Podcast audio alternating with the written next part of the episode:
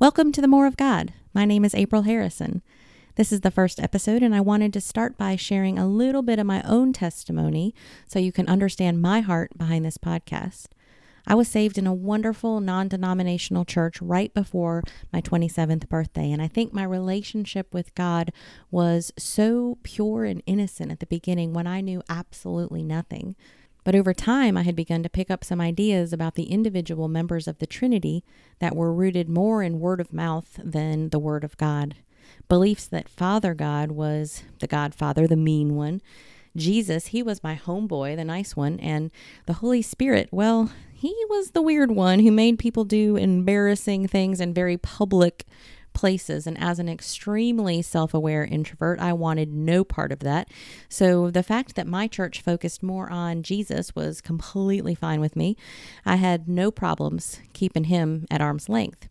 Yet more and more, my thoughts just began to be drawn to the mystery of him. Who was he? What was he all about? And at times, my heart would almost race when I would think of him as my desire to know more about him grew. One day I heard the lyrics of a Shane and Shane song called Be Near that resonated with how I was feeling at the time. And the lyrics say it's beautiful and wonderful to trust in grace through faith, but I'm asking to taste. Your fullness is mine, revelation divine, but oh, to taste, to know much more than a page, to feel your embrace. And those words, they just shot off this deep seated thrill in me. I loved, loved, loved the Word of God, but might it be possible to feel and taste the reality and the presence of God? Excitement came, but then it was followed by this worry that desiring to actually experience Him was somehow wrong. Because doesn't Hebrews say faith is believing in the things we cannot see? And didn't Jesus tell doubting Thomas, Blessed are those who have not seen yet still believe?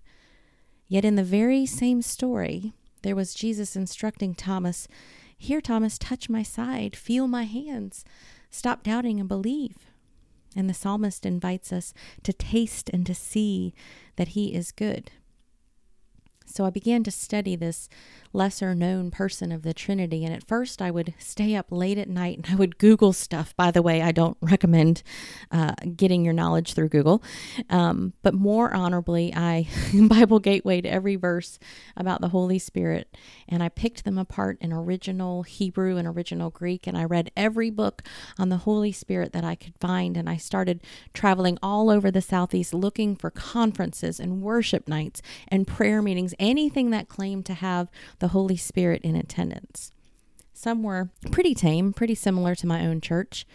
Others were on the complete opposite of the spectrum. They were chaotic and they honestly just frightened me. I saw people screaming or falling over or blowing horns or sobbing hysterically or waving flags, and I didn't know what to do with all that. I didn't know how to handle that or how to process that.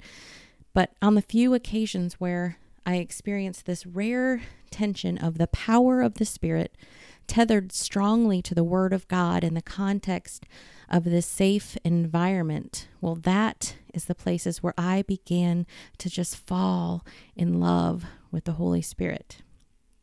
A few years back, I flat out asked God if my desire to experience Him was legal, so to speak. And He asked me, April, how have I been teaching you to pray? The Lord's Prayer came to mind, and so I recited to him, Thy kingdom come, thy will be done, on earth as it is in heaven. And he said to me, Okay, so how are you going to experience me in heaven? And I thought of 1 Corinthians 13 12. Now we see only a reflection as in a mirror, but then we shall see face to face. Now I know in part, but then I shall know fully, even as I am fully known. And so I answered God, Well, we will fully see you and we'll fully know you. And I could almost hear him smile as he said, On earth as it is in heaven. Now, this is not to say I believe we can fully see and know him on this side, but it was this permission that I needed to unabashedly explore the more of God, to boldly cry like Moses, Show me your glory. I know from my own personal journey that Many of the resources I came across in my searches were extremely overwhelming and sometimes even off putting, especially for those of us who are tentative in our approach. And that is where my heart lies with this podcast. I want to provide a safe place to explore the more through the powerful form of personal testimony. I'm going to be highlighting stories rooted in the Word of God of how the Holy Spirit actively works today in the lives of His people. That those who maybe are hesitant like me might feel safe enough to draw near and encounter the real Holy Spirit. Any fears or disappointments from past experiences are not representative of who he is. The Holy Spirit is the Spirit of Christ Himself, the essence of all that Jesus is. He is sweet. He is funny. He is personable. He is powerful. And He offers an invitation to all who want it to taste and to see that He is good. And trust me, you want it. If you're listening to this podcast, whether you know it or not, the Holy Spirit is whispering for you to come closer, and I can't wait to see what he does. Please subscribe to this podcast to receive new weekly stories of the more of God.